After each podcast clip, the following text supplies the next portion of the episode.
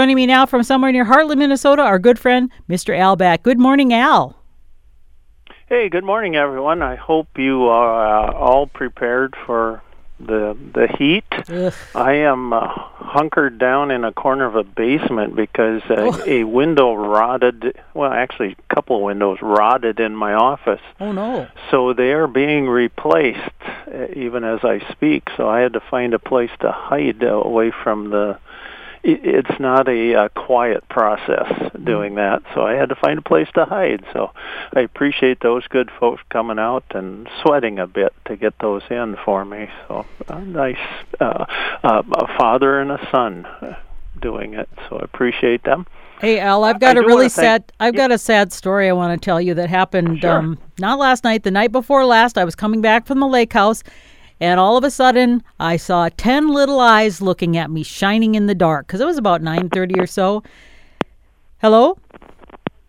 Mm-hmm. Oh, I thought you, I thought you were clicked off there. I heard some clicking there. Anyway, Nope, so nope. these ten little eyes are staring at me, and I'm like, it was a family of baby raccoons. I assume they were raccoons. They look sm- babies. They look small, and of course, you're not supposed to veer because there was a swamp on one side and a car coming on the other side. So I thought, oh, and all of a sudden I heard kathunk, and I knew that I wiped out at least one or maybe two of family members, and I felt so bad because I mean, do they form family units, or are they gonna miss their loved one because I just felt so terrible, Al.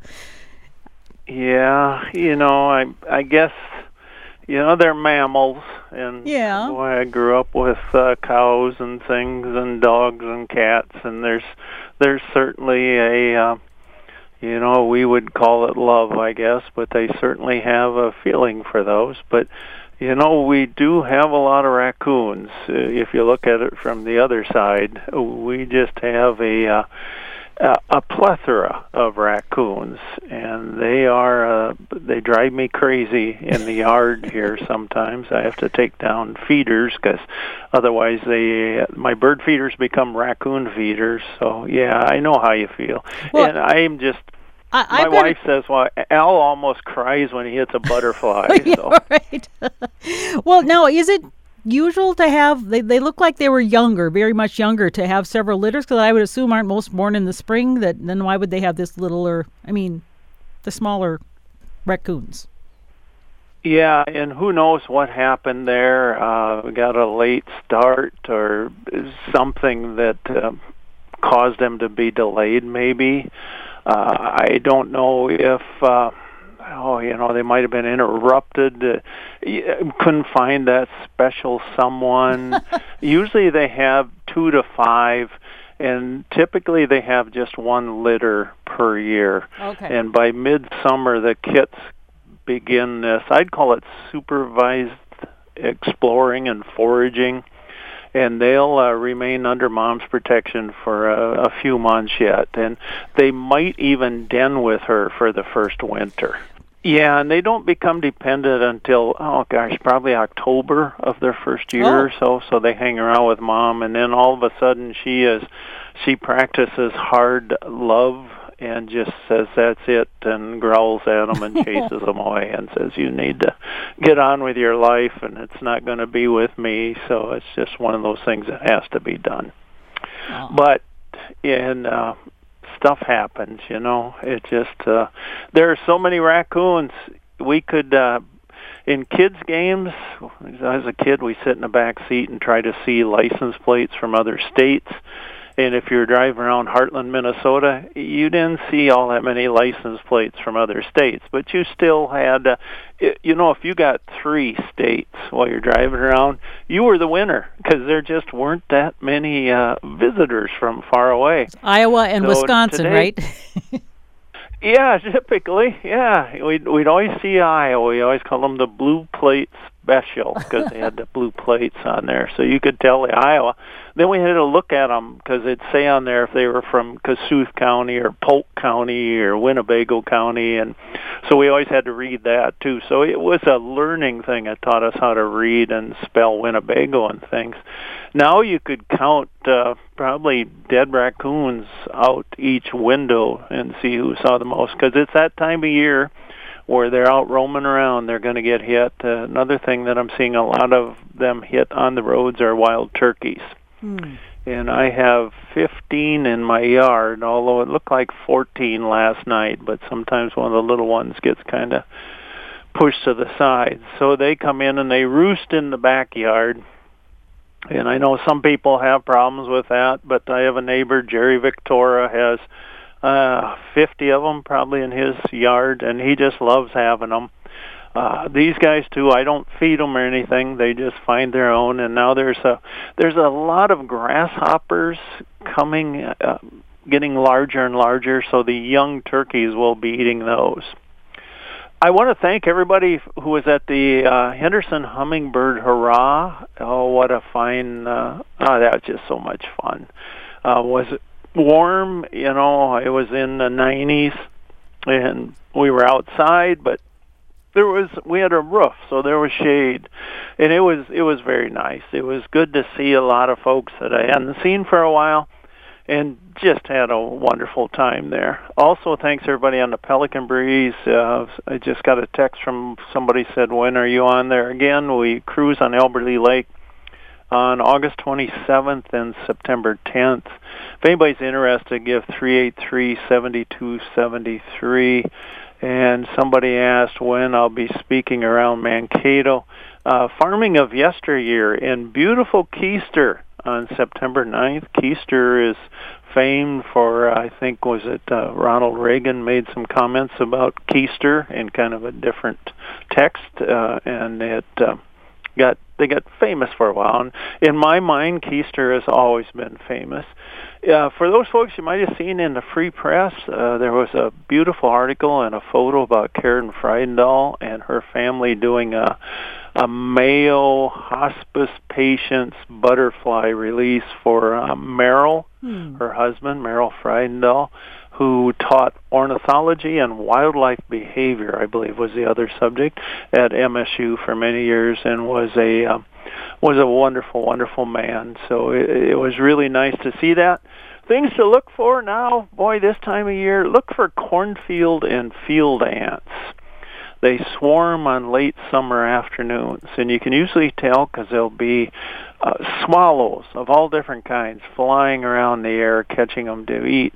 The ones that we see very often, the carpenter ants, that everybody kind of freaks out when they see them in the house because they get into rotted wood or wet wood. They typically swarm in the spring. We are seeing thistle seeds blowing in the wind, uh, Canada thistle and I'm seeing a number of this striking orange and black painted lady butterfly. It's one of the most common butterfly species in the world, and it's called the thistle butterfly. At least that's what I always called it as a kid. It migrates to warmer climates in the winter and it's just beautiful to see them. Goldenrod is blooming. Uh, it's not a bad guy when it comes to causing hay fever. What it is is an insect zoo. The insect diversity that can be found on goldenrod is just incredible. Uh, choke cherries.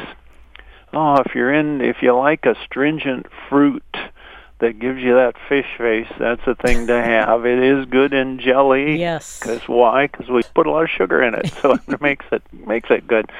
Sumac is turning red. Uh, wild cucumber is just blooming everywhere. August is its month. Uh, crabgrass, everybody's friend. It's an annual that gets its name from its stems that spread outward and they resemble the legs of a crab they're showing a dark reddish stain now. You can see it on roadsides. In talking to a lot of farmers here and there, they say there's a, seems to be a lot of soybean aphids in the farmers' fields of dreams this year. So we'll see how that goes. You know, insect populations are cyclical. But we'll see if there's a lot of aphids. Will that mean there'll be a lot more multicolored Asian lady beetles this year? Mm. It'll be interesting to see the aphids were accidentally introduced to the United States in the late 1900s. I think they got to Minnesota in the early 2000, 2001, somewhere in there. And its rapid spread was boosted by a non-native plant, buckthorn, which mm. was brought here as a nursery plant. So soybean aphids lay their eggs in the fall on buckthorn And several insects that we have prey upon soybean aphid populations.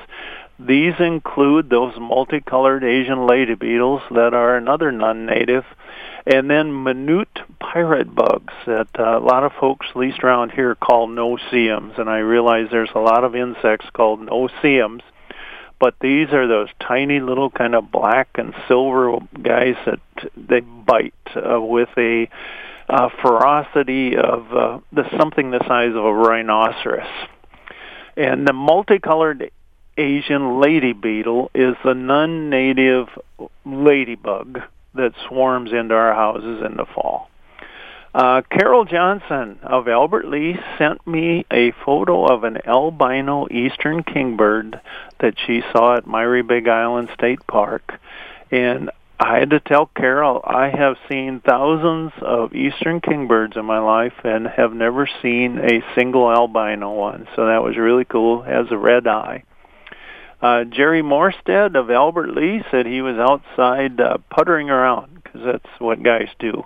Uh, ladies, you know, uh, we either putter around or we mutter around, and sometimes we do both. And Jerry was outside doing something, and he said a hummingbird just hovered in front of his face, and he said it was the coolest thing ever. He just got the biggest kick out of that.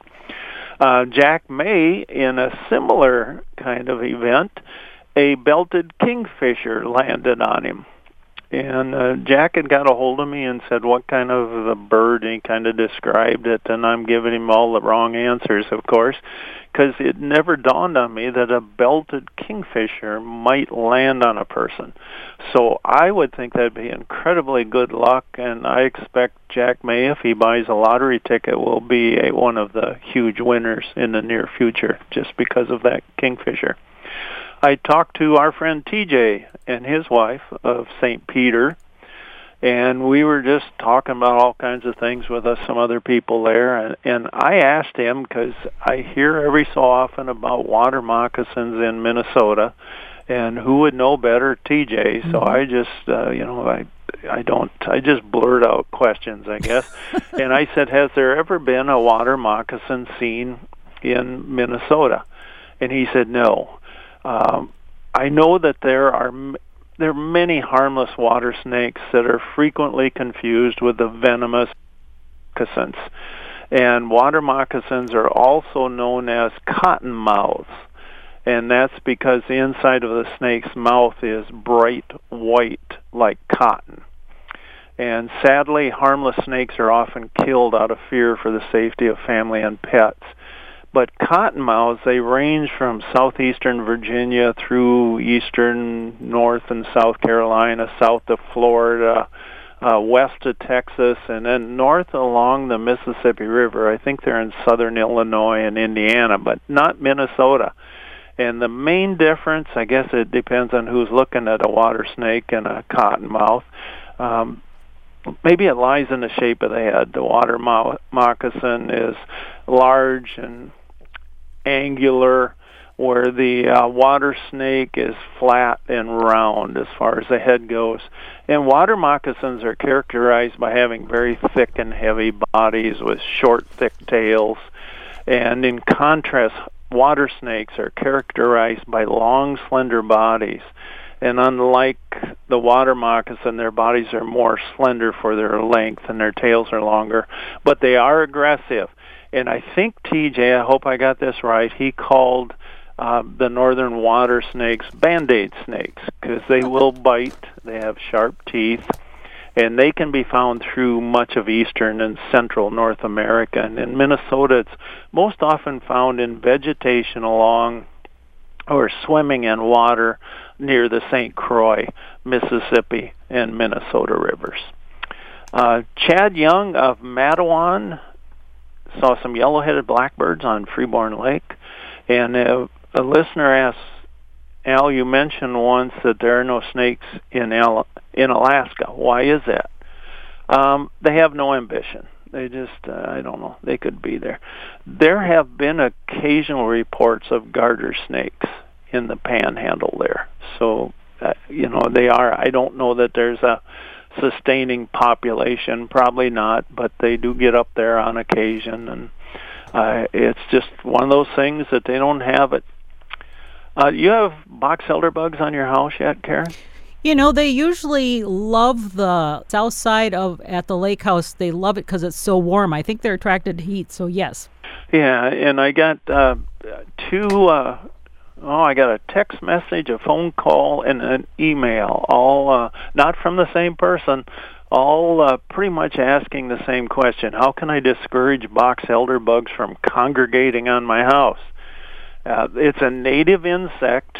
Well, they don't harm anything else. On... Do they harm anything? Do I mean, do they no. poop on your house, or what do they do that's bad? Just annoy you, or what? Uh, I, I suppose everything got has to go, so they probably do. But I don't see any kind of mess of yeah. any kind when they're there. You know, the biggest mess is when they die, and when we first get some of those first yeah. killer frosts, and they're still outside, so you'll have a pile of them there. But other than that, it's a native insect. And it, as their name would uh, hint, they feed on box elder, but also on maple and ash trees and they love that warm sun on buildings mm-hmm. with a mm-hmm. southern and western exposure. And people will ask, they say, I don't have any box elder trees. How do they get here? They can fly easily several blocks. And I used to tell everyone they could travel the length of a football field. Now some scientists said he found some that traveled as far as two miles. Oh. So you don't have to be very close to a box elder or even a maple or an ash tree. And in Minnesota, man, if there's trees anywhere, you're going to be pretty close to a box elder, maple, or ash tree, at least one of those. A simple solution to get rid of them, you know, you can't put up a no box elder sign, bug sign. Uh, is just add Dawn liquid dishwashing soap to a spray bottle full of water and shake it gently to make sure it's combined and then spray directly on the bugs and it will kill them. And that's what uh, I was out at uh it's called Higby Gardens. It's Schaff Gardens in uh, Albert Lea on the edge of Highway 13 and we had there were so many Japanese beetles in there and I used to be a member of a garden club that we kind of took care of that place and who's ever doing it now is just doing a wonderful job but I had a little uh, like a cool whip bowl mm-hmm. and I put water in there and a little Dawn dish dishwashing soap in there and I just shook the branches of or the leaves of some of the plants out there so they fell into that water and dispatched a bunch of them that way. So I felt like I was oh I just felt like I'd really made a difference in the world by getting rid of a few of those. Wouldn't it have better if you would have got like one of those little kiddie pools and filled that with water and a little soap and then you could have shook the branch? You would have got a lot more yeah, but I'd had to carry that pool around. See that? That's true. I could carry that little Cool Whip thing. That was pretty easy. And uh, again, you know, people would have been stopping if I'd been dragging that pool around, saying, "All right," and, and someone would probably have been wearing a uniform with a badge on it, and say, "What are you up to now?" Oh. I have not heard anybody complain or say the mosquitoes are the worst I can remember this year. I know that's not. I talked to somebody from. I shouldn't say that. I talked to somebody from Cable, Wisconsin, who said, "Oh my gosh, they're just terrible." But I should uh, limit it to around here. I haven't heard anybody say the mosquitoes are the worst I can remember. It, that used to be heard every year, or somebody I can't remember the mosquitoes being so bad. We have 51 species, I believe, in the state.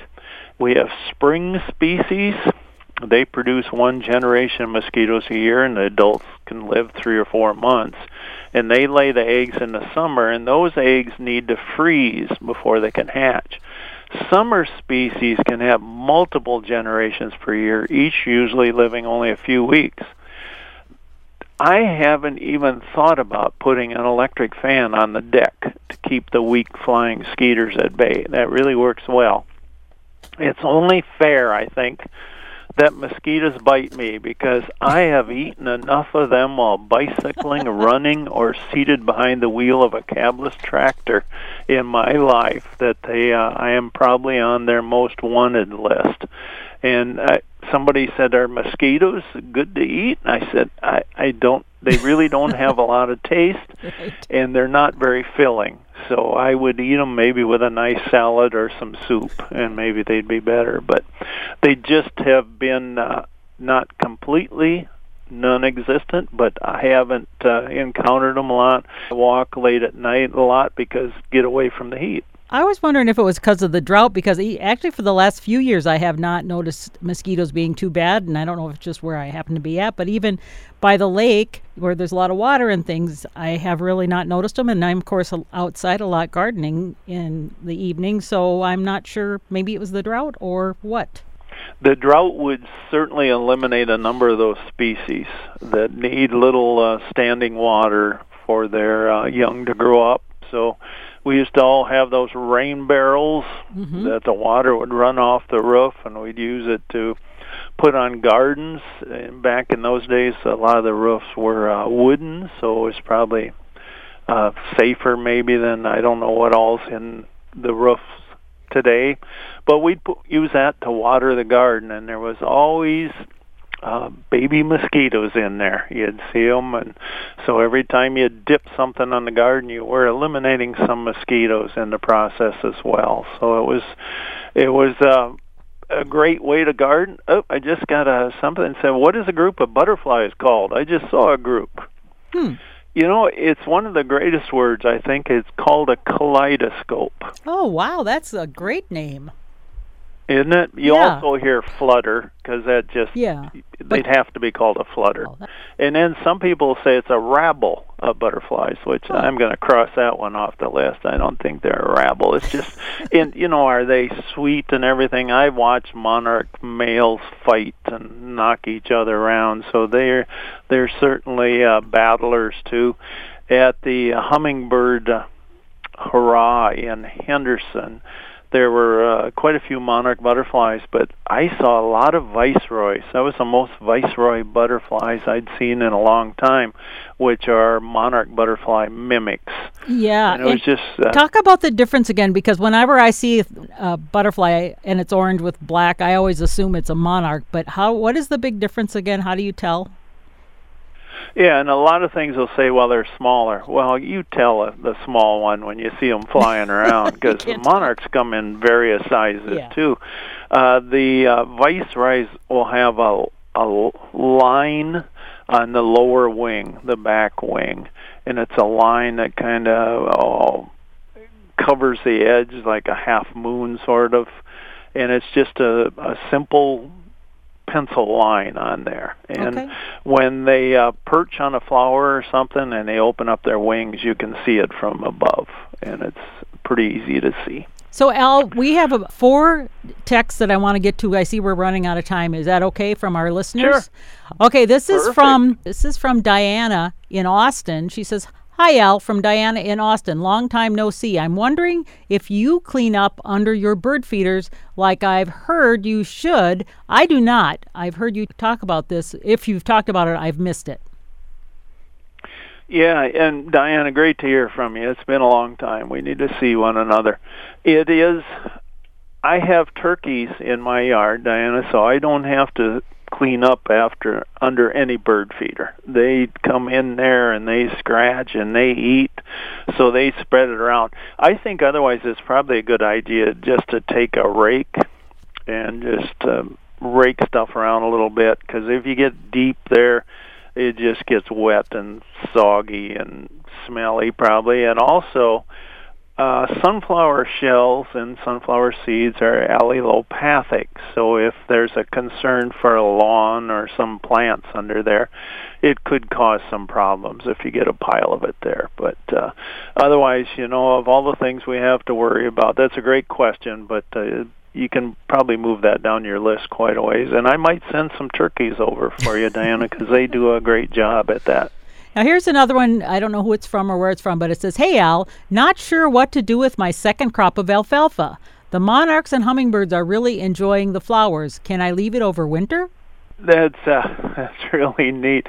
I was in Arizona here not too. Uh, I'm sorry, Colorado here not too long ago, and there's a, a friend of mine. I stopped. He's a former banker from Iowa, and he has an alfalfa farm in Colorado. And he uh, would he doesn't irrigate, and he would like to get two cuttings, but he has got it down to one cutting now because he has so much wildlife that's kind of dependent on his farm there. And it's not only it's hoofed animals as well as butterflies.